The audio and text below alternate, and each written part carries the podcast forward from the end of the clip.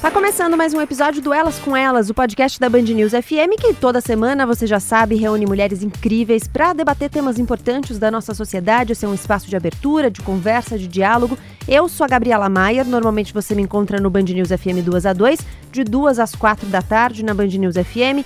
Toda quarta-feira, também por aqui no Elas com Elas, nos episódios novos. Seja bem-vinda, seja bem-vindo, eu te convido a vir com a gente. Ampla tem uma janela com vista para um jardim modesto. No meio, uma escrivaninha. No canto, uma poltrona e uma luminária que contorna o encosto e aponta a luz para o assento. A entrada é por uma porta de madeira de correr.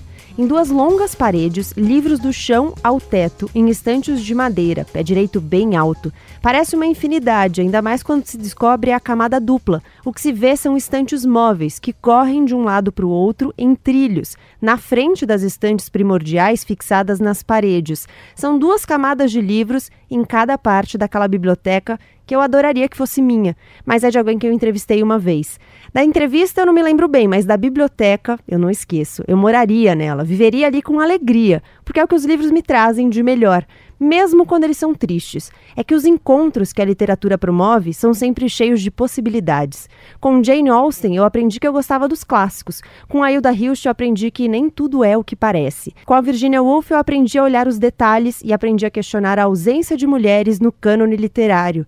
Com a Clarice, eu aprendi a olhar para dentro. Com a Chimamanda, eu aprendi a olhar para fora. Com a Carolina de Jesus, eu aprendi que palavra é poder e potência. Com a Elvira Vina, eu aprendi que o silêncio pode ser covarde, mas também pode ser coragem. Os encontros que a literatura me proporcionou me trouxeram até o episódio de hoje do Elas com Elas, em que eu te convido a se juntar a mim para esse novo encontro que tem a literatura como tema. E hoje, para falar sobre esses encontros todos, eu convidei a Aline Bey, a Carmen Faustino, a Giovana Madalosso e a Luna de Cortes. Obrigada por estarem aqui. Sejam bem-vindas. Eu queria que vocês se apresentassem. Aline Bey, quem é você? Nossa, essa pergunta existencial super complexa que eu vou responder de uma forma prática. Meu nome é Aline, eu tenho 32 anos, nasci em São Paulo, é, sou autora do livro O Peso do Pássaro Morto, que é o meu primeiro romance. Estou escrevendo o segundo, estou quase terminando. A primeira vez que eu conversei com a Gabi, eu estava escrevendo e não falei que estava terminando. Então já temos uma evolução aqui, né? e para mim é um prazer estar aqui com vocês. Carmen Faustino, quem é você? Eu sou Carmen Faustino, sou uma mulher preta da periferia sul de São Paulo. Sou poeta, escritora, sou agitadora cultural, é, fomenta a literatura nas periferias há uns 10 anos mais ou menos, organizando antologias poéticas, né? Onde valorizem a, a presença das mulheres negras né, na literatura. Tenho parcerias literárias com o samba. Estou organizando meu primeiro livro de poesia erótica, previsto para o final desse ano, se as deusas permitirem. E é isso. Estaremos na torcida, então. Giovana Madalusso, quem é você? É, bom, eu sou Giovana Madalusso. Nasci em Curitiba, mas moro em São Paulo há 20 anos, o que dá, me dá meia vida de, da cidade, quase. Né? Então não sou mais nem lá nem aqui. Sou autora do livro A Teta Racional, que é um livro de contos, tudo pode ser roubado, um romance. E estou agora terminando meu terceiro livro, que é um romance que eu ainda não vou contar o nome. Luna de Cortes, você quem é? Que pergunta existencial, realmente, é. né? Super complexo. Tentar ser prática também. Eu sou aluna, sobretudo. Não sou escritora, eu estou escritora.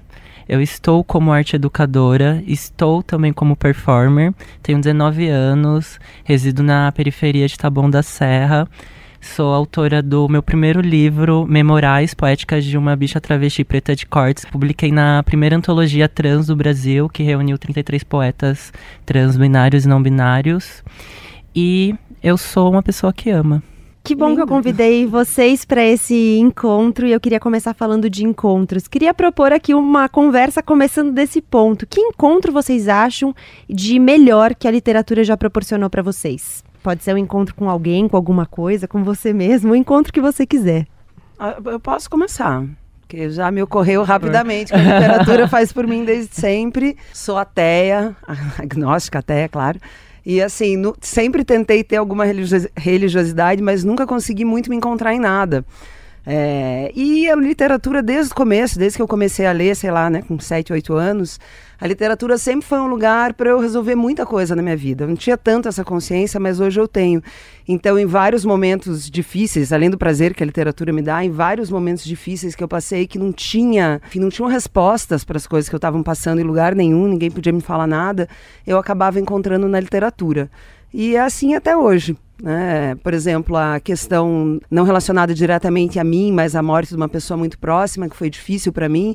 E, de novo, eu falei, puxa, eu não tenho onde me agarrar, né? Queria tanto acreditar uma, uma coisa agora. Eu fui procurar o Roberto Bolanho, né? Que é um escritor que eu amo. E no Roberto Bolanho eu encontrei textos maravilhosos que ele tem sobre a doença e a morte. E ali, de novo, eu falei, puxa, a literatura sempre está me salvando de tudo apesar de nunca trazer respostas definitivas nem completas, e talvez por isso ela seja tão maravilhosa. Ah, eu acho que a literatura foi um, processo, foi um momento de encontro comigo. Né? Eu acho que desde que eu iniciei o meu processo de identidade é, negra, né? Acho que eram as poéticas das letras de rap nacional que me proporcionaram isso, que me trouxeram esse despertar. E acho que ao longo, né, desse processo de descoberta, a literatura se fez presente por meio das letras de rap. Depois eu descobri essa poética no samba e depois descobri essa poética provavelmente dita em textos literários, né, de poetas periféricos também e que foram é, foram meus influenciadores e motivadores, né, para eu também me aventurar nesse lugar enquanto poeta, enquanto poetisa, né? E eu acho que é o processo que eu continuo vivendo, assim, eu acho que sempre quando eu estou em processo de escrita, eu estou me descobrindo e descobrindo esse, esse universo todo, né, que, que eu carrego e que o mundo também carrega, mas que por vezes eu preciso buscar sozinha, porque a minha identidade é negada, né, nesse lugar. É busca constante mesmo. É incrível, me identifico bastante com a sua fala, mesmo, apesar de ser uma mulher branca, mas eu acho que a literatura para mim também é identidade, é um encontro comigo mesma, sabe? E eu fui filha única por um bom tempo, então a leitura ela sempre me foi o irmão que eu não tinha ali para brincar, porque chega uma hora que os brinquedos não, não são suficientes, chega uma hora que os amigos também não. Tem alguma coisa que é muito íntima que a literatura sempre me entregou, que é uma companhia talvez a minha favorita nesse mundo, sabe? E quando eu comecei a escrever, é, a escrita ela surgiu como uma uma alternativa de criação, porque eu fazia teatro muito nova, comecei a fazer teatro e é muito, era muito difícil ser artista na minha casa por ser uma família mais tradicional, mais resistência a esse tipo de, de, de profissão. Então o teatro ele acabou saindo da minha vida de uma forma um pouco roubada e eu fiquei sem espaço de criar e comecei a escrever sem saber que isso poderia ser uma profissão e quando eu vi era a minha vida assim. Então a literatura ela chega primeiro num encontro de leitura de, e ainda é muito importante para mim talvez o mais importante seja a leitura do que a escrita, e a escrita ela vem como uma alternativa de criação mais silenciosa e mais profunda que o teatro foi na minha vida. Que bonito. eu acho que na mesma vertente a literatura ela foi um, um encontro comigo mesma, né? Mas para além disso também foi um encontro com com a ti mesma, né? Com nós mesmas, assim. Acho que na literatura foi onde eu consegui entender aonde eu estou inserida nessa coletividade, né? Aonde eu também não estou inserida, onde eu sou enxutada, né? Porque é, minha identidade também é negada, né? Pelo viés da negritude, mas acho que no meu corpo, sobretudo em relação à transgeneridade, né? E foi no, é, nesse espaço da literatura onde eu encontrei a minha voz no meio dessa, dessa multidão, né? Mas eu acho que encontrar a própria voz não é, não é suficiente, né? É preciso amplificá-la, né?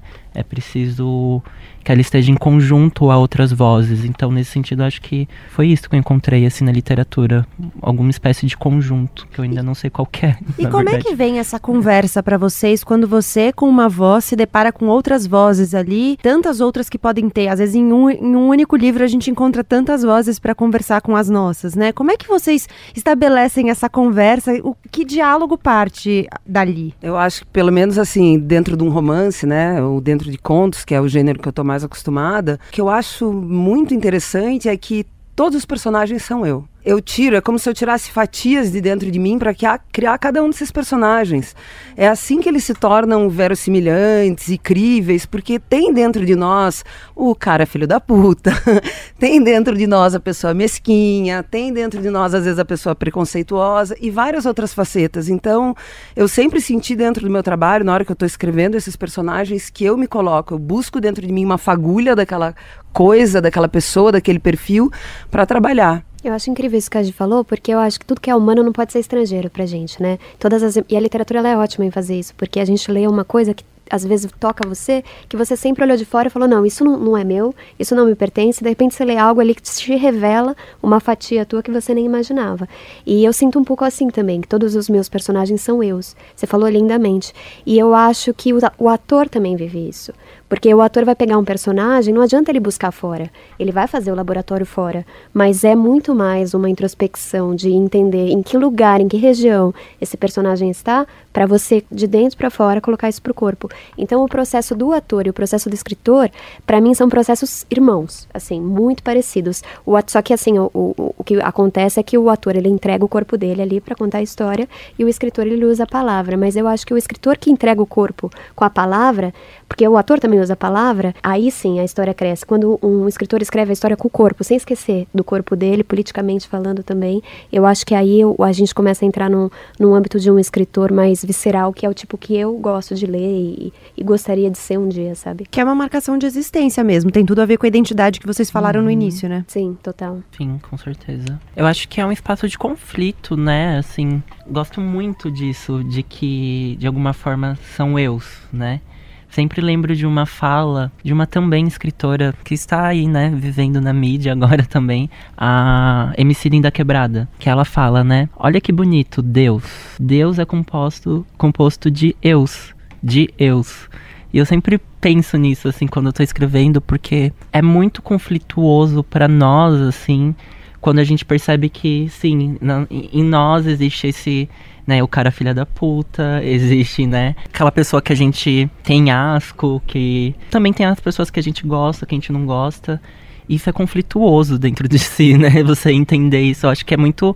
para mim, o processo da escrita é tipo colocar os pratos na mesa, assim, sabe? Estou vendo aqui do que eu estou comendo, com o que eu estou comendo, aonde eu estou comendo. Então acho que é um espaço de conflito, né? Mas não existe, eu acho que, alteridade sem conflito, né?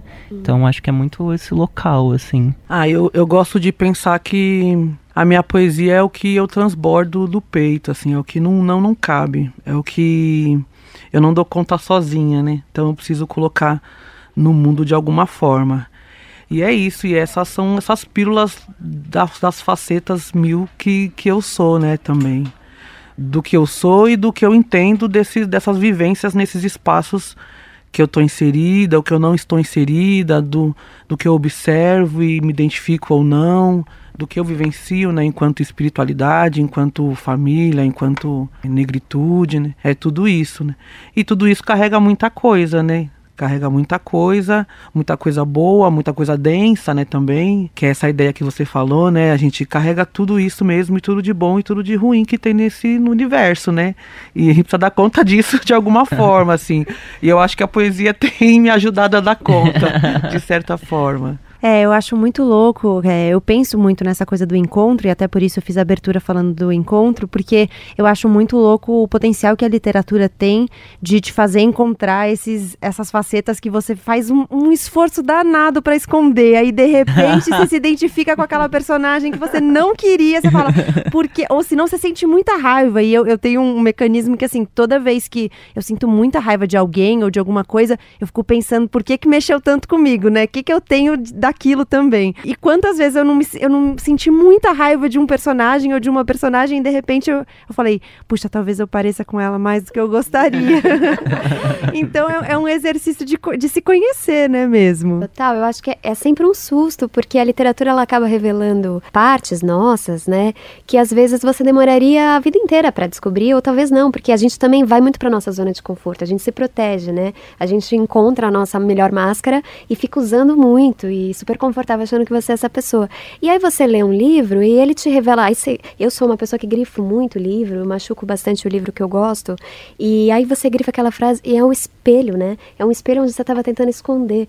E fica martelando, não sei como é para vocês, mas assim, para mim aquilo fica martelando, martelando. Falo, que nem você falou, você fica até obsessiva. Por que, que tá mexendo tanto comigo? Às vezes você demora anos para entender, né? Bom, sim, essa é uma fragilidade que eu tenho, isso é uma limitação, mas nada provoca mais do que a literatura para mim. Eu amo todas as artes, mas a literatura, a poesia, como a gente estava conversando, é de uma provocação num nível de ódio, amor, fogo, tudo assim, sabe? E você não quer parar, você quer que ela continue te mostrando quem você é. Mas é sempre um susto para mim. E um recorte de tempo e espaço, acho também, né? É, quando você, pensando assim, você falou, você grifa muito, marca muita Sim. coisa. Quando eu pego, eu não grifo muito, eu tenho dó de marcar os livros, mas eu faço marcações com post-its. Ah, que linda. E, e às vezes, quando eu volto num livro e aí eu olho de novo para aquilo, eu fico pensando, nossa, o que será que eu pensei na hora que eu marquei isso, que eu anotei isso? Ou se não, nossa, se fosse hoje lendo, eu anotaria outra coisa. Então tem uma conversa com um tempo e um espaço também, né? É, eu acho que tem até uma coisa muito legal que você. É, um livro nunca é o mesmo. A segunda leitura não vai ser a mesma. Né? O livro, primeiro assim, o livro para o autor, eu até estava comentando com a Aline antes da gente entrar. Primeiro que o livro para o autor é uma coisa, para o leitor já é outra. Às vezes o leitor se aproxima da gente falando, não, eu percebi que esse personagem, isso aquilo, você fala, meu Deus, eu nunca pensei nisso. o que, que essa pessoa está falando? Então, assim, aquele, eu tenho meio livro, o leitor tem a outra metade, ninguém é dono desse livro inteiro. E esses livros, mesmo para gente, como leitor, eles vão se refazendo ao longo da vida, né? Você vai ler o livro, é outro livro, um ano depois, um mês depois. Eu até não lembro quem é, algum amigo meu do meio literário que lia todo começo de ano um copo de cólera, há 10 anos, acho, 12 anos. Uau. E falava que toda vez essa leitura era distinta. É, então isso é, isso é muito interessante. Mas só para terminar, eu gostaria de dizer que eu sou uma grande violadora de livros, que eu escrevo nos livros, eu desenho. Sim, eu sou desse time também. Positivo, Amor violento. E tiro as minhas epígrafes, né? Porque eu estou sempre lendo e pensando, nossa, eu tenho uma pasta só para separar o que um dia pode ser epígrafe do meu próprio livro. Demais. e eu acho que isso é muito análogo, essa leitura que é sempre uma outra, ela é muito análoga pelo menos para mim, ao meu processo de escrita. Eu acho que o maior trabalho da escrita é reescrita, na verdade, né? Tem muita essa questão do de duas questões, na verdade, né? De primeiro que eu não eu não acredito que, sei lá, escrever é um dom. Eu acho que é um acesso, é um privilégio, né? Uhum. E nesse uhum. sentido você pode exercitá-lo, você pode treiná-lo, você pode ter técnicas, você pode desenvolver as suas técnicas, né? Aprender, ensinar. Mas também isso não exclui o caráter subjetivo da coisa, né? Então, nesse sentido, meu processo de escrita ele é muito eu paro um texto, assim, de parir mesmo, assim. Sim. E aí depois é só ficar reescrevendo, reescrevendo, e voltar, e revoltar, e reescrever, e até uma hora que fala, não, tenho que acabar isso aqui, senão vai ficar para sempre e eu vou ter um texto só na minha vida inteira. o que parece muito interessante também, mas é, é, é a eu sinto a mesma coisa quando eu tô lendo alguma coisa, nunca é o mesmo livro. Eu, eu curso letras, né? Então, tem alguns livros que são chaves, assim, que você vai ver uma matéria no primeiro ano e você vai ver depois, sei lá, no terceiro. Né? Ou que você leu antes, ou você está lendo. E é sempre um outro livro, assim, eu estou exper é, experimentando isso com com Saramago, no caso, né? Que tô fazendo uma matéria. Inclusive, Caio Glagiardi, se você estiver ouvindo. Tô chegando na aula tô já. Tô chegando professor. na aula já, daqui a pouquinho. é, que a gente está estudando ensaio sobre a cegueira. E eu li esse livro um pouquinho antes de entrar na faculdade.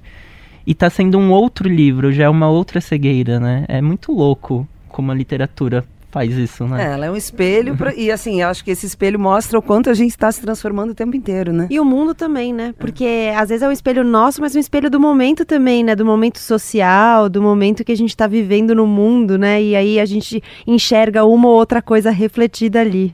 Exatamente, até ó, tem um cuidado que, né, muitos escritores, acho que isso acontece mais no romance que a gente tem, inclusive, que às vezes Depende muito do autor, claro, mas em geral não ficar definindo muito lugar. É, por exemplo, ela entrou no McDonald's, lugares e tempos, porque assim, quando a gente deixa essa abertura, esse livro vai ganhar várias outras leituras.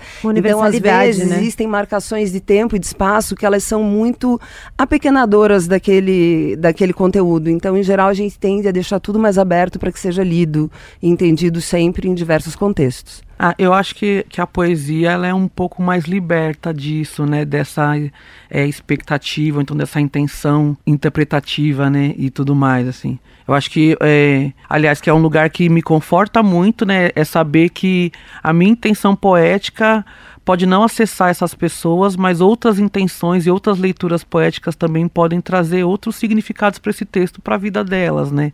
E eu acho que isso me contempla, assim. É, não acho que é a minha intenção ser compreendida por meio das minhas poesias. Eu acho que a, a minha intenção é, é realmente eu colocar o que me transborda, né? E aí a leitura, a interpretação, quem quiser fazer, vai fazer da forma que achar que tem que ser feita, né? E tá tudo bem, assim. Não vejo isso como uma preocupação. Eu acho que me, limitaria muito se eu tivesse que me preocupar com o que o leitor vai entender daquilo que eu tô tentando escrever, assim. Uhum. Eu fico pensando, bom, eu não escrevo, já escrevi algumas coisas, ninguém nunca leu. Escreve sim. Eu acho que todo mundo que fala, eu não escrevo, é porque escreve. escreve. Mas eu fico Escreve pensando, no armário. É, eu fico pensando no exercício de controle, assim. Eu sou uma pessoa bastante controladora e eu acho que é esse exercício que, que talvez eu tenha que fazer e que, que eu fico admirada com escritores e escritoras, porque eu fico pensando, cara, a partir do momento que você joga a palavra no mundo, ela não tem mais dono, como vocês estão falando, né? A história é um pouco de vocês, é um pouco de quem vai ler, né? A reflexão é um pouco de vocês, um pouco de quem vai ler. E assim, eu apresento um jornal todos os dias, então já faço um pouco isso, mas num ambiente um pouco mais controlado, porque são informações mais objetivas. Eu trabalho pouco, eu acho, no, no universo da subjetividade, mas no universo da objetividade. Esse é o desafio do jornalismo, inclusive. E aí eu fico pensando, nossa, que difícil ser autora, e aí você joga no mundo e de repente você perde o controle, sabe? Eu, acho, eu admiro muito isso. Olha, É, eu acho que. então, é que na hora que você falou assim, eu não sou escritora, aí na hora já me reverberou uma memória minha que foi esse processo para eu também me reconhecer enquanto escritora, né? E isso tem tudo a ver com o que a Luna falou, que é esse lugar de privilégio, né? Eu acho que a escrita não é um lugar de privilégio de mulheres, não é um Com lugar de certeza. privilégio de pessoas negras, de pessoas trans, né? Então acho que esse exercício da gente se, se entender como tal, se ver capaz de fazer, né? Eu acho que é um exercício que a gente precisa ter para a vida, assim, né? E, e eu penso que eu também demorei um tempo para para introjetar em mim essa capacidade de escrita, né? Eu também tenho textos ina- inacabados até hoje e quando eu comecei a publicizar os meus textos, eu tinha texto escrito há 10 anos já, há 8 anos, assim. E eu entendia realmente que eu não poderia ser uma escritora, porque qual é a referência literária que a gente tem, né, aqui no nosso país, né? Não se parece comigo em, em nenhum momento, né, enquanto gênero, enquanto estética, enquanto identidade, né? Então acho que eu tive que, que exercitar isso dentro de mim, né? E, mas, e eu acho também que você falando desse lance da palavra estar no mundo, né? Eu acho que o poder que a palavra tem, eu acho que é justamente esse, é dela ser jogada no mundo e ela ser ramificada em várias outras palavras, né? Em vários outros discursos e narrativas, assim. Eu acho que esse é o grande poder que a palavra tem, né? E quando você coloca um, no papel esse registro, você está eternizando ali uma leitura sua que vai, meu, se multiplicar em outros lugares, assim. É muito poderoso. É mesmo? Né, e tem uma nem era isso que eu ia falar, mas agora vamos no embalo. tem uma coisa que eu acho muito interessante bora. sobre o escritor, que é assim, você pega outras profissões, né? Você é médico, você é dentista, arquiteto, sei lá. Você recebe um diploma, você bota lá na sua porta, você fala, não, eu tô apto a desempenhar esse trabalho. O que, que acontece com a escrita? Ninguém vai chegar um dia, apertar a sua mão e falar, parabéns, você agora é um escritor. Quem sabe que um amigo, isso, uma né? pessoa vai fazer isso. Então, eu acho até também no caso, né, das minorias, mulher, tudo assim, você já vem da, da infância, da sua vida com a sua voz, a princípio, muito desqualificada de várias maneiras.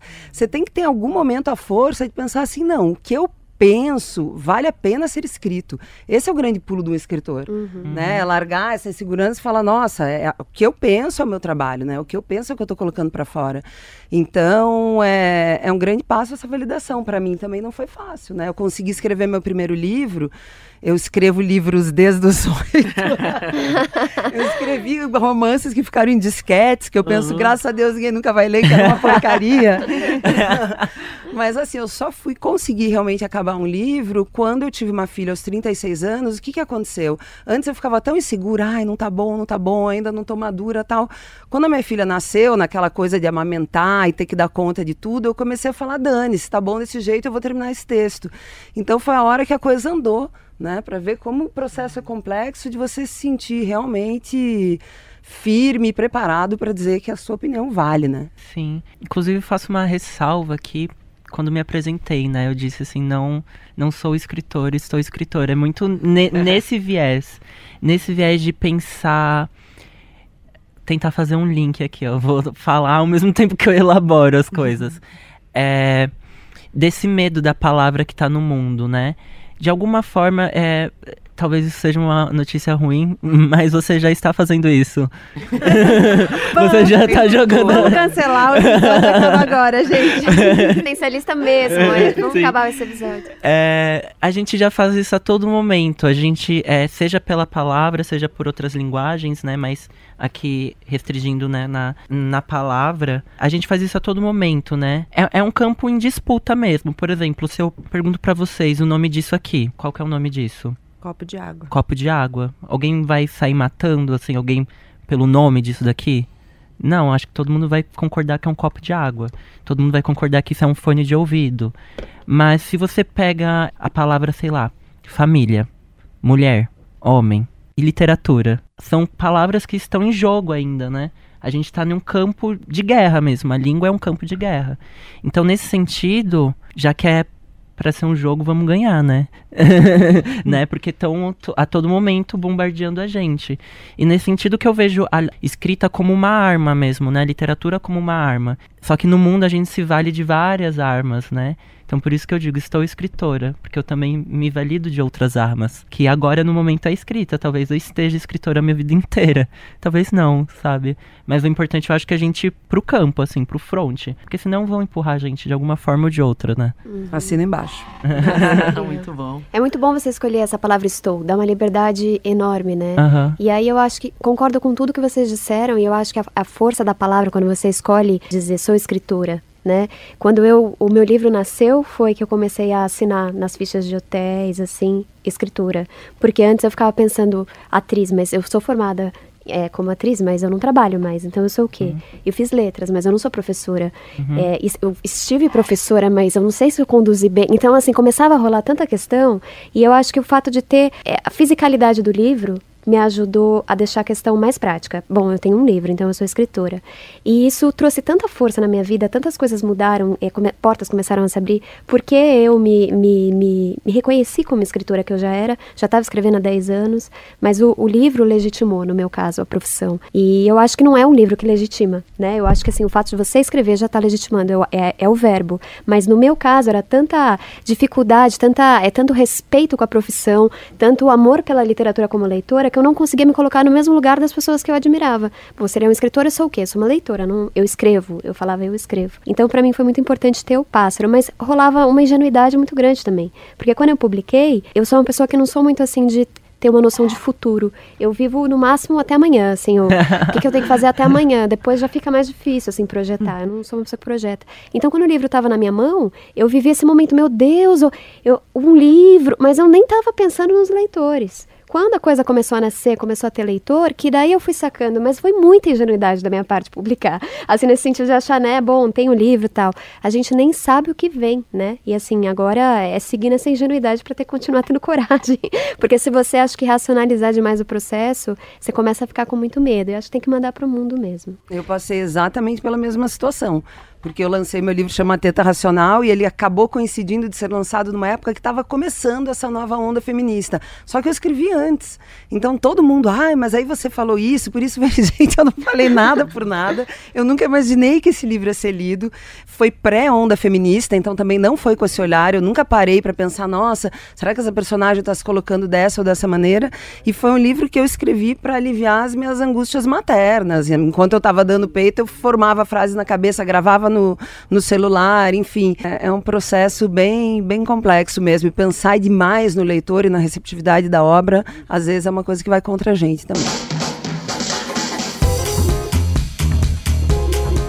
Entrar numa questão objetiva, que é, é, vocês falaram do reconhecimento como escritora, do próprio reconhecimento como escritora e como é o reconhecimento do outro como escritora. As pessoas reconhecem essa profissão mais do que isso. Elas te pagam por essa profissão? Viver de literatura é possível? Agora vamos tocar um gongo, É. né? Eu vou jogar polêmica, é. É possível. É possível. É, eu acho que o cenário é muito. Escorra. Fale mais sobre isso. É um podcast de autoajuda para escritores, né? Mas é, no meu caso, né, especificamente, eu o teatro ele é- é uma profissão muito cara. É muito caro fazer teatro, né? Você tem que, bom, alugar um espaço, você tem figurino, você tem diretor, você tem luz. É uma arte é, é gigante, assim. Escrever, você pode escrever o teu livro enquanto, por exemplo, você está trabalhando em um final de semana, de repente tal, e você é de graça. O teu trabalho ali, você não está alugando um espaço para ensaiar nem nada. Nesse sentido é de graça, é só o seu trabalho, o seu material. Então, quando eu lancei o Pássaro e comecei a vender, porque eu vendo meu livro pela internet, eu comecei a sentir assim, porque todo mundo falava, olha, não, tem- não existe leitor. Leitor é um bicho que não, não tem, não tem, não existe, esquece, não vai ser escritor. Eu sempre tive é, conselhos muito, assim, difíceis. É, olha, o cenário é, Pessimistas, é, né? o cenário é complicado e é mesmo. Só que eu acho que o cenário ele é, é- ele está em movimento, né? E eu acho que a gente é um agente pode transformar esse cenário. Então, quando eu lancei e comecei a vender pela internet, o que eu sentia? Tinha muita gente que não lia, mas gostaria de ler mais. Tinha muita gente que decidiu dar uma chance pro livro. E aí a partir disso comprou para amiga e depois comprou para outra. Então eu acho assim, o livro é algo que as pessoas se interessam. É algo que as pessoas gostariam de fazer mais, ler. E eu acho que o livro devia estar mais assim em todos os lugares da cidade. Eu não acho que o livro deveria estar reservado só numa biblioteca, na escola, é na, na biblioteca particular de algumas pessoas. Eu acho que o livro deveria ser público, de verdade, sabe? Assim, eu sei que isso é muito tópico, tal, tava falando de futuro aqui, eu fico projetando projeto mal, mas eu acho que o livro é acesso, o livro é direito e todo mundo pode ler e todo mundo pode escrever, é como você lindamente pontuou. Então eu acho que eu tenho pagado minhas contas com literatura, é muito difícil, você realmente vai se virando nos 30, mas é possível. Eu acho que você tem uma frase que eu li esses dias e eu acho muito bonita, que é salte e a rede vai aparecer. É, se a gente ficar se protegendo demais, ai não, eu vou primeiro trabalhar com milhares de coisas, depois quando eu tiver 60 anos, eu vou me dedicar a ser escritora full time. Não, se joga, porque de repente a coisa realmente pode acontecer. Se não acontecer, você volta, mas assim, é um risco, sabe? E é um. Eu, eu entendo a, a, a literatura e os leitores brasileiros como algo em, em movimento que está crescendo cada vez mais, e se a gente colocar energia nisso, sai dinheiro também. Eu tenho essa impressão. Bom, eu acho que eu parto de uma realidade mais diferente, assim, né? Porque a gente está em 2019, né? E a gente hoje ainda está tentando fazer com que a sociedade, né? Com que o mundo reconheça que mulheres negras escrevem. A gente pensar que a gente tem alguns nomes, né? Que hoje ganharam visibilidade nacional e fora do Brasil, né? Como a Conceição Evaristo, Jamila Ribeiro, né? E outras escritoras. Mas se a gente pensar que em 1856, né? Maria Firmino dos Reis já estava escrevendo, né? O primeiro romance brasileiro, né? Úrsula, e que as pessoas ainda não conhecem, né? Pessoas não conhecem Carolina Maria de Jesus, não conhecem, não me conhecem não conhecem as inúmeras escritoras periféricas, né, que caminham comigo, que a gente desenvolve projetos junto, né? Então é pensar em viver da literatura ainda, eu acho que é um lugar distante, né? Até porque essa dinâmica de ser mulher preta dentro de uma periferia não é uma dinâmica que me permite que eu pare de fazer outras coisas para escrever, né? Então é isso, eu tenho que escrever, eu tenho que trabalhar, eu tenho que estudar, eu tenho que articular projeto, eu tenho que ser ativista, eu tenho que ser companheira, tenho que ser filha, tenho que cuidar de sobrinhos, né? Então são muitas coisas, né? E o mercado editorial é um mercado eurocêntrico e masculino, né? Não há espaço para mulheres, há pouco espaço para as mulheres e há pouco espaço para as pessoas negras, para pessoas trans, né? Então acho que é, a gente vive ainda um momento onde a gente está nesse enfrentamento inicial, que é, ó, a gente existe, a gente também escreve, existe uma literatura produzida dentro das periferias, existe uma literatura que traz uma narrativa de mulheres negras, né? E a gente está legitimando ainda isso, né? Então acho que pensar nesse reconhecimento, né, também que você falou, eu acho que a gente está caminhando, né? Acho que a gente tem aí esses nomes, né, que ganharam visibilidade nos últimos anos e eu considero muito tardiamente, né, porque a própria Conceição, né, ela tem 70 anos de idade e ela escreve há 40 anos, né? Então, por que, que essas pessoas não conhecem Conceição Evaristo ainda, né? E tem esse lance também que às vezes a gente tá na nossa bolha e, e ali tá tudo certo entre a gente, mas fora dela, né, a gente percebe, né, esse lugar de invisibilidade mesmo, né? Eu conheço a Conceição há muitos anos, né? Mas o Brasil tá conhecendo agora, né? Eu ainda não não não, não consigo afirmar que, que esse lugar de reconhecimento, né, e viver da literatura ainda tá, tá bem distante, tá muito distante ainda. Mas a gente tá aqui, a gente existe e estamos fazendo, a gente trabalha Estamos produzindo livro, colocando a palavra na rua, né? Por enquanto você vive com a literatura. Eu vivo com a literatura, isso. Com a literatura. É, ela dorme comigo, mas é. não paga minhas contas. não paga. Maravilhoso. Pois é, ela ajuda nas minhas, mas também não paga tudo. Eu sou roteirista também. Eu acho que, assim, falta uma percepção até de mercado por essa demanda, porque uhum. essas pessoas que estão na periferia, ou as mulheres, elas querem ler aquilo que é relacionado à vida delas, né?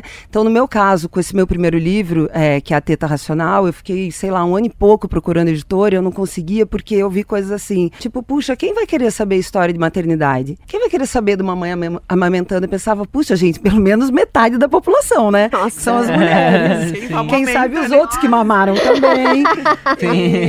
e, e eu cheguei até a receber proposta na época que, assim, legal, a gente quer comprar o teu livro, mas com esse nome, a Teta Racional, não dá porque é muito chulo. E eu também pensei, gente, eu não vou tirar esse nome, porque na época eu também amamentando e pensando que eu uso é uma teta, a gente precisa falar de teta e do corpo como um lugar apropriado pela mulher, maternidade e tal. Bom, quando eu finalmente consegui alguém que topasse esse livro, que lançasse esse livro, o que, que eu percebi? Que as pessoas estavam muito carentes por esse tipo de diálogo, Ótimo. né? Por esse tipo de conversa. Eu acho que aqui, conversando com vocês, sentindo isso, quantas mulheres, né? E negras, e trans, e, uma, e eu acho que a periferia está muito colocada de lado ainda dentro da literatura, né? Porque eu sou uma mulher branca, inserida dentro de um outro contexto. Para mim, os caminhos certamente até foram mais fáceis. E eu acho que o mercado precisa abrir os olhos para isso, não só o mercado, o Brasil em geral, porque a gente está vivendo também num momento de muita desvalorização da cultura, um momento muito duro, né, em que as pessoas acham que a cultura não é necessária, a cultura é extremamente necessária. Eu li uma frase que eu adorei esses dias que fala como é que é que a cultura é a alma do sujeito coletivo. Então, assim, é lendo um livro que fala a respeito de mim, das minhas angústias, que eu me encontro, que eu me encaixo, que eu percebo quem eu sou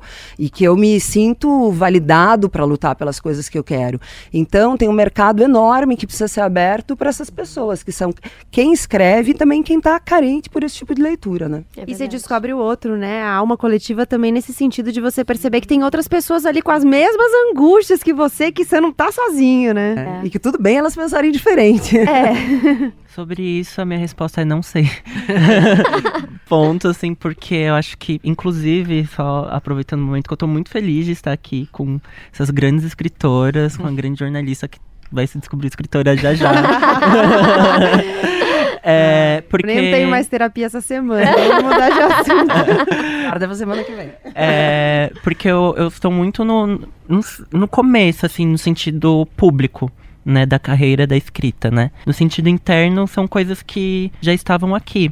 Mas, por exemplo, eu vou publicar meu primeiro livro, e eu tava até conversando hoje com, com um colega, justamente isso, assim, que eu não sei o que vai ser vender o meu livro, sabe? Até então era tipo, ah, nossa, um dia será que eu vou conseguir publicar? E agora tá aqui, sabe? Então não sei como que é essa dinâmica ainda. Apesar de ter uma poesia publicada em uma antologia, era um outro contexto. Era um contexto mais de foi uma ação coletiva, a gente fez isso de uma maneira mais interna mesmo, né? Não pensando o livro para ser publicado mesmo, eu acho. Mas tomou outras proporções, enfim. Então tá sendo muito novo para mim, inclusive tô aprendendo muito ouvindo, assim, né? Tipo, ouvir várias narrativas sobre isso. Então acho que não sei. Mas eu conheço muitas pessoas que vivem de literatura, então acho que é possível. Obviamente tem que ter os recortes, porque é isso, o mundo recorta a gente, né? Mas uma coisa que eu queria falar nesse sentido também é sobre esse lugar da, das pessoas periféricas é, trans, negras, etc., com algum marcador social na literatura, né? Porque uma coisa que me incomoda e eu acho que está no cerne disso de por que a gente não está vivendo de literatura é porque justamente a nossa literatura é colocada nessa caixa, né?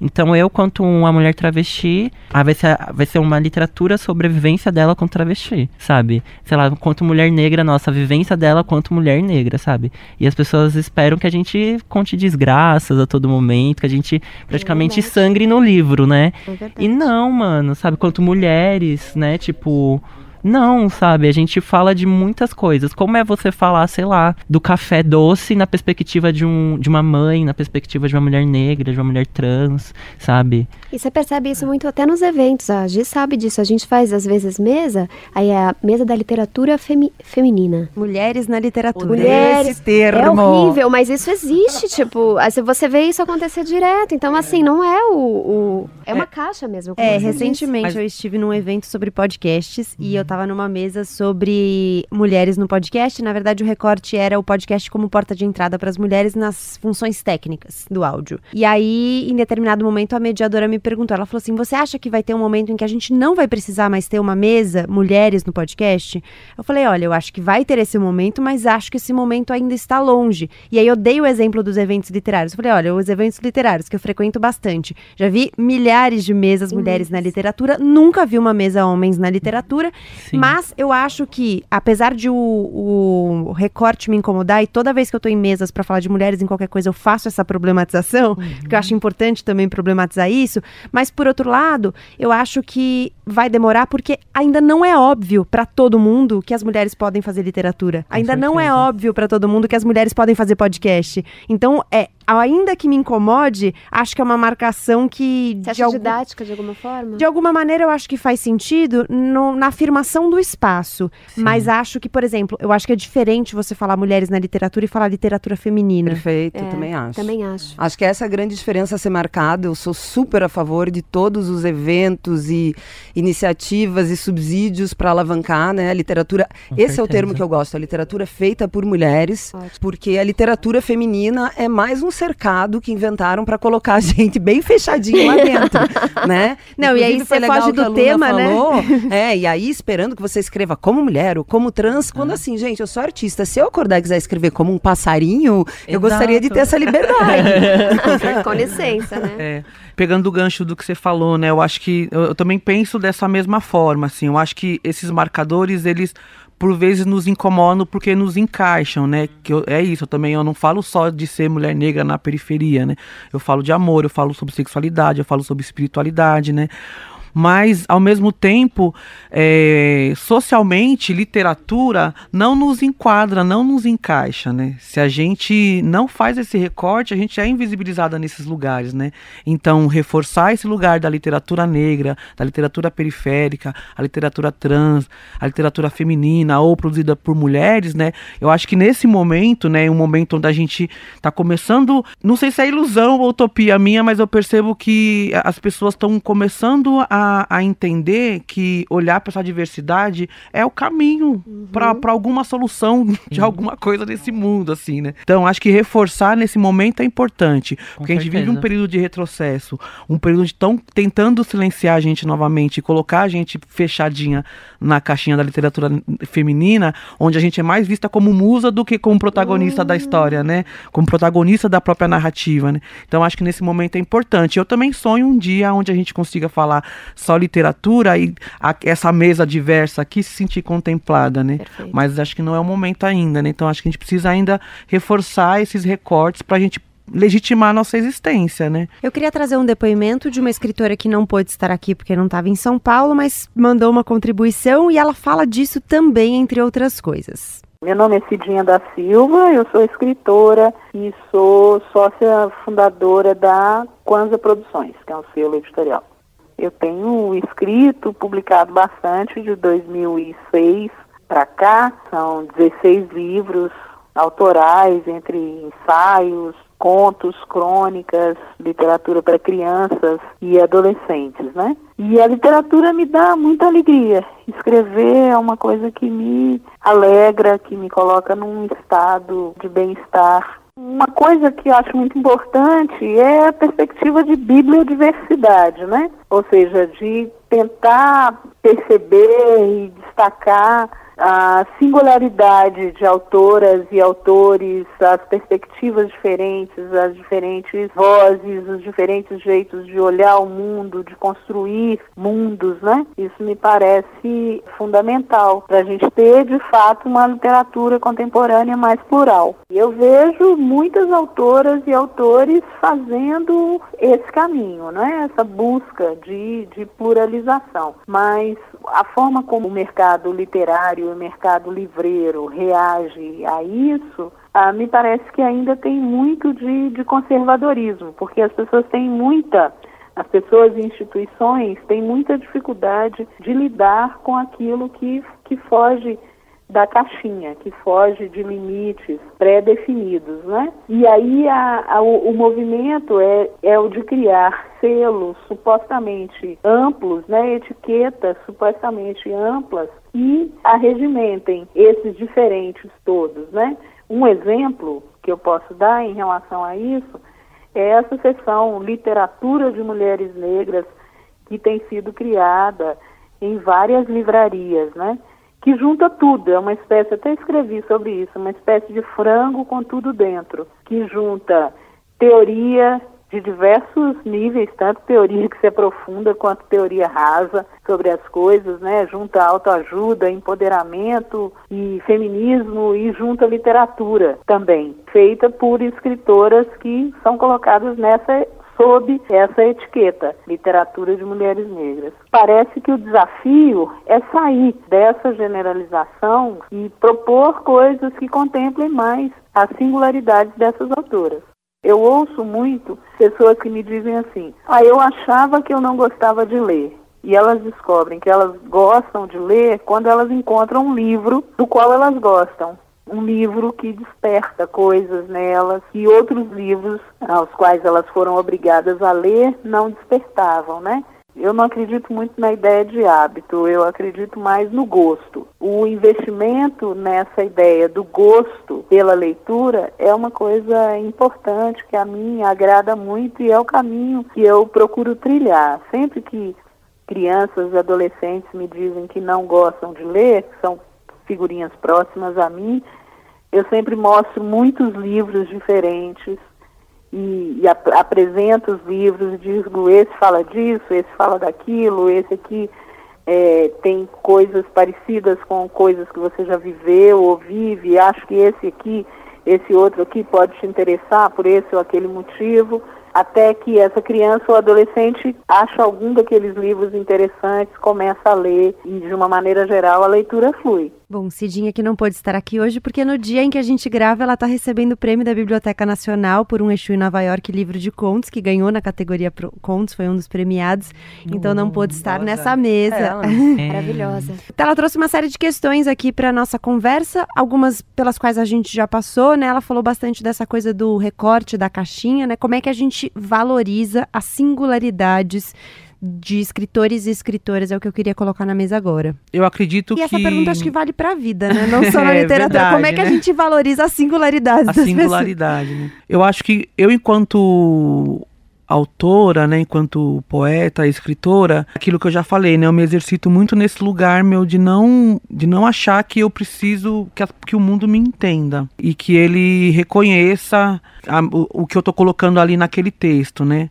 Eu acho que isso dá margem para que a minha individualidade, né, seja é, é vista e que as pessoas também não não, não se preocupem, né, um pouco com isso.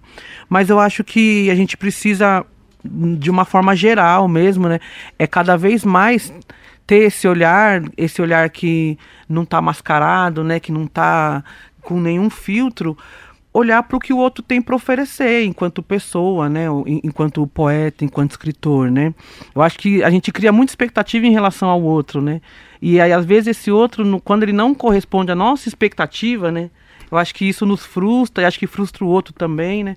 Eu acho que esse lance de sair das, das caixinhas, né? Eu acho que esse é o exercício, né? Você não criar tanta expectativa, só receber, né? Eu acho que quando você só se abre para receber sem expectativa, sem ansiedade, sem frustrações, eu acho que você tem mais facilidade de receber essa diversidade, essa pluralidade de uma forma mais tranquila, mais natural, porque você não tá criando expectativa de nada, né? Mas eu também acho que é um puta desafio, né? Porque a gente ainda vive essa sociedade que a todo momento tá colocando a gente em caixinhas, né? Tá tentando segmentar, coloca a gente em recortes, né? Então acho que é um exercício muito é, profundo, assim, que individualmente a gente precisa fazer para a gente também não acabar entrando nessa de de estar tá nas caixinhas, porque eu acho que isso também é uma questão contemporânea, né? Que a gente vive, de tentar se enquadrar a todo momento. Acho isso é, lou é loucura demais. E ao mesmo tempo se exercitar para a gente não só receber o que o outro tem para dizer, né? Só, só receber o que o texto está dizendo, o que aquela poesia está dizendo, né? E, e deixar a reverberação, então a interpretação, a emoção é, partir de si, né? Não da sua expectativa do outro, assim. Eu acho que também é legal a gente pensar na arte como um lugar de liberdade, como artista, como leitor, como quem consome, em que você pode sentir ser tudo, assim, né? Eu acho que, sim, eu acho que a gente está se rotulando muito, né? Até as redes sociais, tudo, você tem que definir no seu perfil quem você é, como você pensa, tal, isso e aquilo. E a gente vive num mundo em que a gente é meio pressionado a ser alguma coisa, a se colocar de alguma maneira, ter uma posição política, quem sou eu, o que eu faço, isso, aquilo. É legal socialmente a gente olhar para a arte como um lugar em que tudo é possível, né? Como leitor você pode odiar, você pode sentir raiva, como escritor você se transmuta em várias outras coisas. Então é um lugar em que os rótulos não cabem, né, dentro do espaço Sim. artístico. E é extremamente libertador. Seria muito bacana esse entendimento social de que a gente precisa da arte para viver esse expurgo, né? Essa grande libertação de não estar tá enquadrado em lugar nenhum, né? Poder se renovar, inclusive, porque nós passamos a vida inteira nos tornando outras pessoas, né? Nós não somos aquilo que o nosso perfil do Instagram está cravando nesse momento. A gente vai virar outros ainda, né? Verdade. E isso é bem bonito, né? Uhum. eu acho que a, a pluralidade, a originalidade é algo que eu me deparo o tempo todo. Eu acho que um dos lugares mais interessantes para você descobrir é o, quanto de autor interessante que está aí, que é contemporâneo, que são nossos colegas, são nos sarais, assim. Eu tenho, eu conheço muita gente, a própria Letícia Bassi, né, que eu trouxe aqui o livro dela, foi o, uma moça que eu, antes de conhecer a literatura, conheci, a gente bateu um papo, assim. Eu cheguei para um lançamento de uma amiga minha e a gente começou a conversar. E aí depois entrei em contato com a literatura dela e depois ela leu um texto. Então, assim, primeiro você é atravessado, né, pra, pela presença artística da pessoa e depois você começa, vai atrás do livro e se surpreende com a qualidade literária, com a originalidade. Eu acho que as editoras independentes elas têm feito um papel incrível né, nesse cenário de, de publicar autores que, às vezes, que nem a gente estava falando da, da Teta, né? Eu acho tão bonito esse título Teta Racional. E às vezes uma editora mais comercial fala, não, mas teta pode ofender. Teta, quem quer saber de uma história de amamentação? Vulgar, a palavra é vulgar. que usava é vulgar. Então, assim, eu acho que é muito careta toda, toda coisa, sabe? Eu acho que a, a produção não é. Mas, assim, às vezes o suporte acaba sendo os suportes mais comerciais, os suportes é, mais tradicionais, que às vezes num primeiro momento a gente imagina que é o grande sucesso de, de um escritor, é publicar para uma grande editora, enfim. Pode até ser um bom momento, como a Jaridia Reis aí está publicando, uhum. né, pela Alfaguara e tal. Mas é uma autora que já é interessante há muito tempo. Não é que ela ficou agora. Ela uhum. sempre, ela trabalha há muitos e muitos anos, como você estava comentando da Conceição. Então eu acho que é isso. O cenário ele é, é muito quente, é muito original. A gente vai entrando em contato e fala, caramba, como é que eu estava vivendo a minha vida sem conhecer esse autor? Só que as editoras às vezes não conseguem dar conta, porque é muita, é muita originalidade, é muita potência, é muita gente boa. Então, eu acho que esses eventos literários, eles são referências, assim, para mim. Eu amo, e como leitora mesmo, para conhecer, sabe? Eu lembrei de um texto que eu li recentemente chamado Escutatória, do Rubem Alves. E eu acho que ele é muito sobre isso, assim. Logo no início do texto ele fala que ele abre, ele pensou em, em oferecer um curso de escutatória, mas ele achou que ninguém ia se matricular. então ele não abriu e escreveu o texto. e ele fala dessa dificuldade que a gente tem de escutar, né? de escutar assim o outro, de escutar e não só ouvir, né, escutar, né? Para você escutar você precisa de um silêncio, precisa parar, refletir ali, escutar o outro. Depois falar, né? E eu acho que para valorizar a singularidade, não só na literatura, mas como tudo, falta esse escutar, né? Eu sinto que a gente sempre tá querendo falar, falar, falar. Não no sentido verbal da coisa, assim, de, do ato de falar em si, né?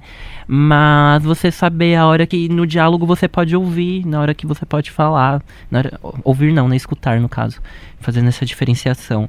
Então eu sinto isso, por exemplo, os homens na literatura, eles não nos escutam. Não há uma escuta, né? Como você vai valorizar uma singularidade se não tem um diálogo, né? Não tem a parte da escuta, né? Só uma pessoa uhum. fala. E é o que acontece, infelizmente, hoje pelo, com, com nós, né? A gente tem que gritar né, nas suas questões, porque senão não, não nos escutam. E é importante que gritemos. Só deixar isso bem, bem marcado. bem Gritem. gritado. É, bem gritado. Mas eu acho que é isso, assim, do. E, e, quando eu falo isso, parece muito, tipo, filosoficamente, mas em um quesito institucional mesmo, sabe? Lembrei de um caso eu vou falar aqui, eu acho que exemplifica muito, assim, um amigo meu que tava falando, tava passando uma psicóloga, e ele é negro, e ele falava sobre as questões da negritude dele, a psicóloga dele, tipo, não entendia, e fazia umas questões que ele ficava, tipo, meu Deus, mas não tem a ver, eu tô falando de racismo, a mulher tá falando, sei lá, outra coisa, e, sabe, nesse lugar. Uhum. E, assim, eu falei pra ele, sabe, a sua psicóloga, ela não tem o direito de não saber sobre a sua questão. Ela não vai saber sobre isso, parafraseando a Djamila, ela não vai saber sobre, sei lá, o macarrão da Itália, sobre o nome do seu cachorro, sobre, sei lá, se você tem que pagar seu boleto no boleto no dia 10 ou no dia 5. Sobre racismo é obrigação dela, quanto psicóloga saber disso. Eu acho que é a mesma coisa com as instituições, sabe? A partir do momento que elas não sabem que elas precisam ouvir o que elas não têm capacidade de trazer, sabe? Eu acho que aí se dá o problema de não valorização da singularidade. Porque senão você entra em locais como, por exemplo, irresponsabilidade mesmo, sabe? por exemplo, uma peça, sei lá, que vai ter um, uma personagem trans e você não sabe sobre a questão, você não escuta as pessoas que vivem aquela questão e você coloca um ator cis pra fazer. Uhum. É um trans fake, você vai caindo nesses lugares, né? Em vários outros lugares. Então acho que é isso, falta uma escuta mesmo, né? E mais do que a escuta, o diálogo, né? Eu acho, eu acho que é legal a gente pensar nessa questão da escuta, ela é muito abrangente, porque assim, a gente tá vivendo, claro que o ser humano, ele tem uma inclinação narcísica, ele sempre teve, né? O ser humano é narcisista, mas essa mudança tecnológica que a gente teve, as redes que entraram na nossa vida com tanta força, acho que até agora a gente ainda não sabe digerir os prejuízos né, e vantagens disso, ela tornou todo mundo muito mais narcisista. As pessoas estão muito preocupadas em ter uma imagem, em ser alguém, ver os próprios acontecimentos, em quantos likes vão ter. É, também tem uma segmentação de mensagem que eu fico só olhando gente parecida comigo. Então, acho que todo esse contexto é legal a gente pensar como uma autocrítica também, no quanto eu estou olhando tanto para mim às vezes não estou olhando tanto para o outro, né? Eu me pego, às vezes, nesse exercício de egão exacerbado. Todos nos pegamos, é, né? Todos nós, né? Todas nós, eu acho. Sim. Eu não queria terminar sem falar de leitura. E acho que tem a ver com escuta falar de leitura, acho que conversa totalmente com o que a gente está falando agora. Queria que vocês contassem um pouco da experiência de vocês como leitoras. Quando é que vocês se descobriram leitora e como é que vocês se relacionam com os livros mesmo? Como é que vocês descobriram? É, a Cidinha fala um pouco no áudio dela que ela não acredita no hábito de, de ser um leitor, né? Mas ela acredita no gosto pela leitura e que todo mundo gosta de ler alguma coisa, só precisa descobrir o quê. Eu acho que eu concordo tanto com ela. Quando ela falou, eu fiquei balançando a cabeça que nem uma louca aqui. é, eu acho que é pelo gosto mesmo. E daí, a partir do gosto, o hábito pode acontecer de repente, mas eu sempre fui muito livre para ler. É, eu, como não tinha livros em casa, minha família não, não é uma família de, de, leitores, eu frequentava muito a biblioteca da minha escola. E eu gostava muito de ter liberdade, assim. Eu preferia muito mais escolher um livro, levar para casa e pedir para minha mãe ler, ou eu mesma ler, do que ter que ler os livros depois do colégio para fazer uma prova, enfim. Era muito difícil essa leitura por demanda, assim. Eu sempre gostei de ser uma leitura livre. E eu, eu não era uma leitora prodígio, assim. Eu lia Turma da Mônica, os gibis, eu lia os livros da minha idade, eu gostava muito daquela coleção Vagalume, gostava do Pedro Bandeira. É, então, sempre li uma literatura espelhada, né? Aí depois, quando eu entrei no teatro, eu comecei a ter uma leitura de muitos homens brancos americanos, europeus, que na época, como eu ainda não estava conectada com o feminismo, eu não tinha essa, é, esse senso crítico, mas algo me incomodava, porque uma coisa que me marcou muito foi quando, no último termo do teatro, a gente montou um espetáculo da Clarice Lispector. É, a gente adaptou um livro de contos dela que chama Via Crucis do Corpo. E que é um baita livro. Incrível. Que é um baita livro. E, e assim, eu tinha lido a Clarice na escola, A Hora da Estrela, mas eu era muito novinha, eu não tinha é, me conectado com a essência da Clarice. E aí, naquele momento, eu estava com os meus 19 anos, a sua idade, e aí foi muito forte saber que ela era uma mulher. Eu ainda não tinha mecanismos para entender isso é, racionalmente, intelectualmente, mas fisicamente eu entendi. Então, quando eu li Clarice, quando eu comecei a ler a, a, as mulheres brasileiras, escritoras, é, começou a surgir uma potência tão grande, um empoderamento tão grande, que eu acho que eu jamais teria me tornado escritora se eu não tivesse montado esse espetáculo da Clarice. Então, é muito importante ler mulheres, né? É muito importante ler mulheres negras, ler mulheres jovens, ler. Eu acho que aproximar realmente a leitura da gente é algo fundamental para a gente ter esse direito que é de ler e escrever, que é um direito para todos. Você pode publicar ou não publicar, mas escrever é um direito. Se você tem vontade de escrever, você tem que escrever. Você tem que se sentir legitimado à escrita. Eu gosto muito de falar isso quando eu dou oficina, porque parece que é um lugar que não é pra gente, é um clubinho que eu não faço parte, uhum. sabe? Umas pessoas assim privilegiadas ficam lá no clubinho e eu fico olhando pelo vidro. Não é assim, é de todos, né? A língua é nossa. Ah, a minha relação com a leitura e escrita na infância e adolescência foi muito na relação escolar também, né? Então era muito essa leitura por demanda mesmo para fazer trabalho escolar e também só escrever nesse contexto escolar, assim. É, mas acho que o primeiro livro que eu li e que me despertou o gosto, né? Até pensando no que a Cidinha falou foi A Cor Púrpura da Alice Walker. Foi o primeiro livro que eu li e que me provocou em algum lugar, que mexeu comigo em algum lugar. E esse livro, ele, ele existia já na minha casa há muito tempo e eu mais velha já, acho que com 19, 20 anos, peguei esse livro para ler espontaneamente e foi o primeiro livro que eu gostei de ler.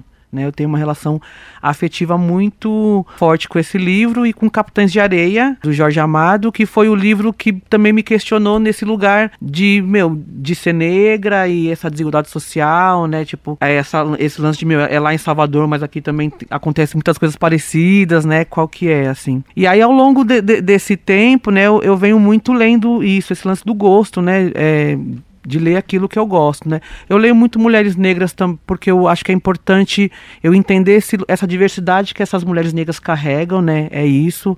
É uma forma também de eu sair do meu universo literário, né? Então, quando eu leio outras mulheres negras, eu percebo essa pluralidade imensa que, é, que as mulheres negras trazem, né? E eu também vou um pouco contra essa literatura canônica que é ditada, né, como obrigatoriedade, porque eu li muito isso na escola e na faculdade, né? Então, eu gosto de ler mulheres, gosto de ler pessoas trans, gosto de, de ler a, a poesia, a poesia feminina, romance também mas é sempre nesse olhar de dessa, dessa pluralidade mesmo, né? Eu acho que quanto mais diversa for a, a, o, nosso, a, o nosso gosto literário, eu acho que mais a gente se descobre também, porque é, tem esse lance de, de espelhos, né? Da gente se reconhecer na história do outro, se reconhecer na, na poesia da poética do outro, né?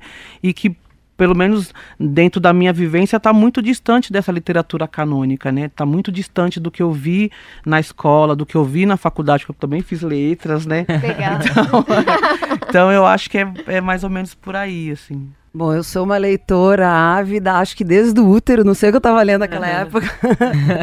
eu sou tão. A leitura me acalma, a leitura tem um poder de centrar a minha vida. Às vezes até estou tomando banho, meio nervosa com alguma coisa, começo a ler o rótulo de shampoo, sem brincadeira, porque é, às vezes eu penso que é tipo um terço que me centra, assim. Eu penso às vezes nas linhas como um terço mesmo de contas, que são as letrinhas onde eu me prendo em alguns momentos. Eu amo muito ler. Bom, lendo tanto assim, né, desde sempre, eu acho que eu já fui muitas leitoras. E eu vou ser muitas leitoras. Então, na verdade, a minha vida como leitora é muito pautada pelo momento que eu estou vivendo. Então, eu dei largada numa época lendo um certo tipo de literatura, uh, na fase ali pelos perto dos 20 anos, que era uma literatura mais underground, que também foi muito influenciada pelos beats americanos, por esses homens brancos, eu que eu gosto deles, me criaram literariamente. Eu acho que eles têm um pouco a ver com o meu o estilo enxuto, de uma certa maneira, mas também cheguei numa hora que eu falei, caramba, foi até alguém que me perguntou, já perto da época que eu comecei comecei a escrever, quais são as suas escritoras preferidas? Eu falei, eu só tenho homem para citar, isso é um absurdo. Então, eu fui correr atrás de mulheres, então eu fiquei um ano lendo muita literatura feita por mulheres. Agora, por exemplo, eu estou vivendo um outro momento, que eu resolvi deixar, continuo lendo, né, literatura tal, mas resolvi ler um pouco mais de pensadoras, assim. Então, as feministas, ou a Susan Sontag, ou de um ano para cá eu estou muito impactada pela questão climática, então eu fui procurar isso, estou lendo a respeito disso. Então, o que eu percebo hoje olhando para trás é que assim, eu sou uma típica geminiana mesmo, promíscua, que muda o tempo inteiro e assim, dependendo da fase, como trocar de vida ou de cidade, ou já troquei de marido algumas vezes, eu também mudo essa roupagem como leitora. Nossa, tá sendo meio uma cartaz assim, pensar sobre isso, na verdade. Porque o áudio da Cidinha me desestabilizou no ótimo sentido, assim, né? Mas eu acho que a minha história quanto leitora é muito nesse local, assim, de... Por exemplo, a minha mãe, ela não, não pôde estudar, as minhas irmãs não chegaram na faculdade, e era muito nesse lugar, assim, você vai estudar você vai, vai estudar e você vai ser boa nisso, tá bom? E nesse sentido, parece que jogam nessa caixinha do estudar o livro, né? O contato com a literatura. Aí foi nisso, nesse contexto, né? Só que daí, para falar de gosto, acho que vai um pouco além, né? Eu tava até pensando assim, qual o último livro que eu. O primeiro livro que eu li, assim, que eu consigo lembrar o um enredo que eu gostei muito, assim, na época da infância. Aí eu lembrei que é o. Nem lembrava o nome do autor, gente. O nome é O Anjo Rouco. Alguém conhece? Não. É do Paulo Ventur Venturelli. Aí eu é um é literatura infanto-juvenil. E eu lembro que foi muito daí assim, eu sempre fui uma criança muito excluída na escola assim. E eu acho que foi nesse nesse lugar assim, sabe, de da companhia. Eu acho que a literatura traz uma companhia pra gente, né? Existencial, assim. Hum. Aí foi buscando essas companhias que eu acho que eu comecei a ler, né? Acho que, é, foi isso. Vou terminar com a minha experiência. É, para mim também, a, os livros sempre foram uma companhia. Eu tenho dois irmãos mais novos, então eu era muito bem acompanhada, mas tinha hora que realmente eles não davam conta das companhias que eu precisava. Ou eu não queria a companhia deles mesmo, né? Então, os livros sempre foram minha companhia desde criança. Eu me lembro de andar para cima e para baixo com a coleção do Castor Simão, Ai. que eram os livros de capa dura, tinham várias cores, assim, cada, eh, cada, cada livro era aventura, uma aventura do Castor Simão. E eu andava para cima e para baixo com esse livro, o livro já estava caindo a página, a capa toda, toda destruída. E sempre foram uma companhia. E eu encontro os livros também em momentos muito difíceis para mim, assim. Então, quando eu tô triste, eu leio muito. Quando eu tô angustiada, assim, eu leio muito. Quando eu tô com raiva, eu leio muito. Eu como também, mas eu leio, mas eu leio muito. Então acaba que é um pouco um lugar de elaboração, sabe? De, de eu pensar as minhas questões. Não só de terapia vive essa elaboração, sabe? Hum. Eu, no livro eu consigo encontrar muito um eco para as minhas angústias ou um acolhimento mesmo, de uhum, nossa. nossa. que bom que tem isso aqui, que tem esse espaço, sabe? Sim. Eu fico muito feliz que exista o espaço da literatura, porque eu não sei o que eu faria sem ele.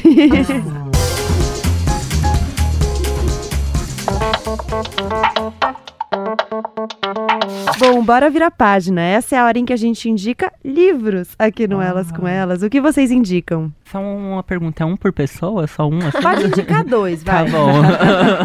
Ai, então, que bom lá. que eu trouxe dois. Aline. Bom, eu trouxe um, poderia indicar. Eu vou indicar que pode dois, eu vou indicar dois. já que ela liberou.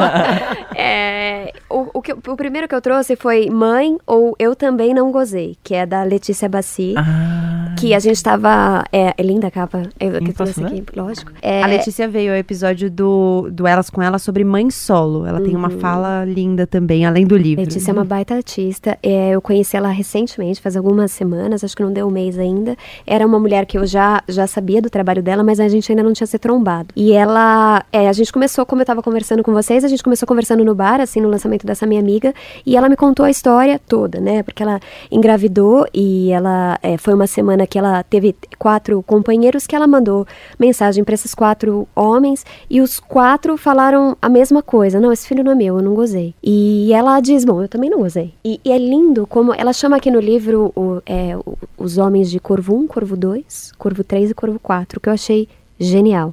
O livro ele, ele tem um texto muito híbrido, muito potente. A Letícia é atriz e ela monta esse esse livro. não sei bem o quanto ela baseia no livro, o espetáculo dela. Eu ainda não assisti, mas ela vai ter uma apresentação acho que dia 9. É, depois dá para conferir no Instagram dela mas deve ser uma coisa muito potente e o livro ele, te, ele é muito teatral. Eu ficaria em dúvida se ele é dramaturgia, se ele é um romance. Eu achei que ele é um romance, mas é um romance que pula da página, assim. É uma potência de linguagem absurda.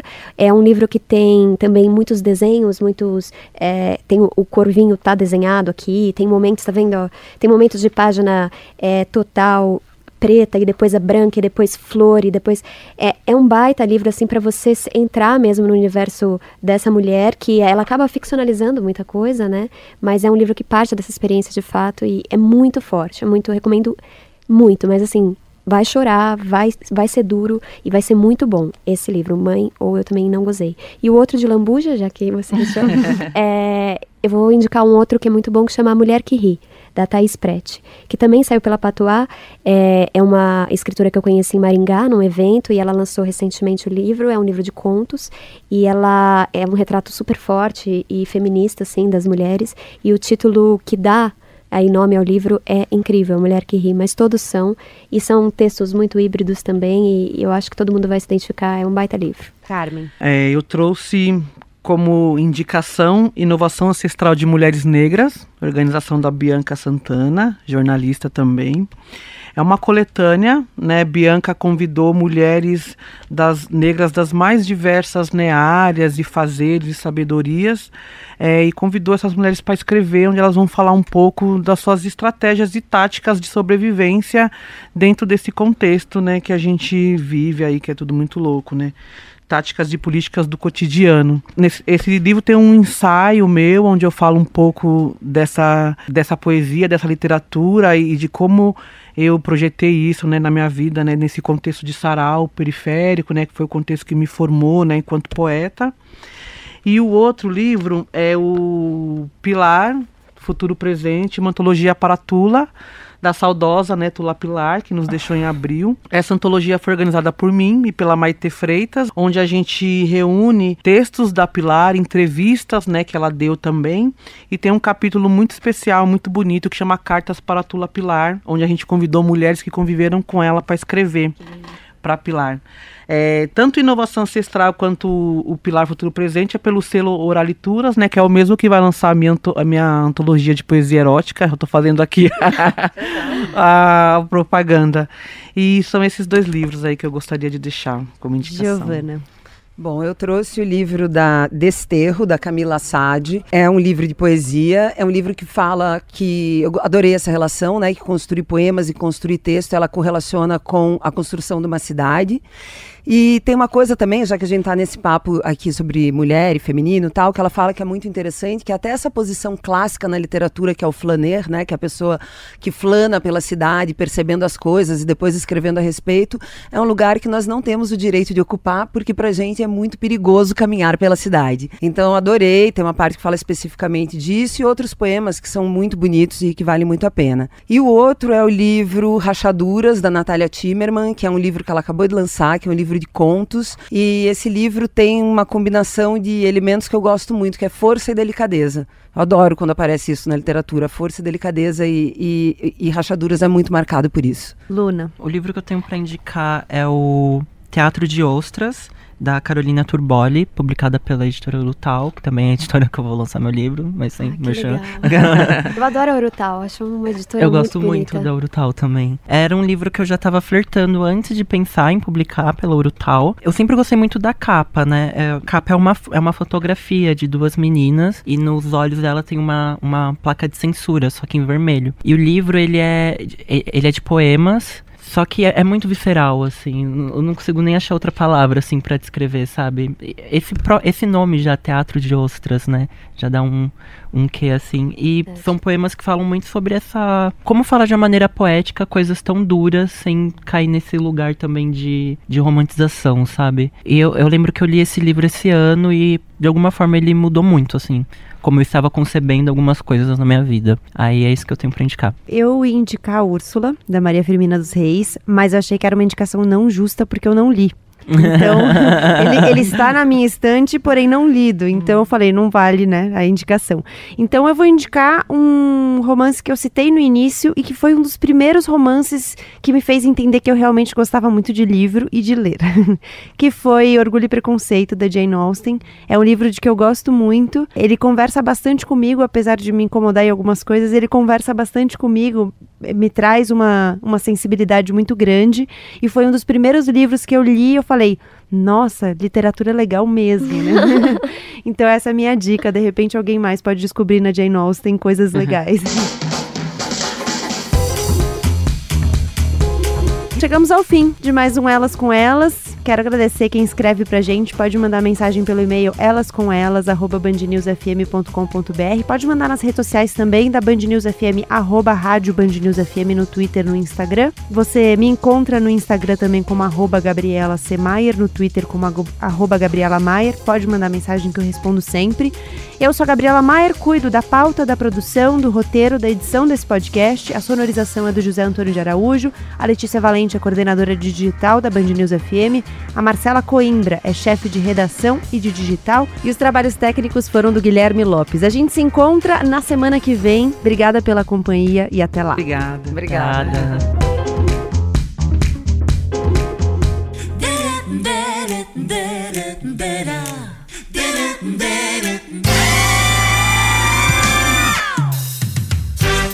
Elas com Elas.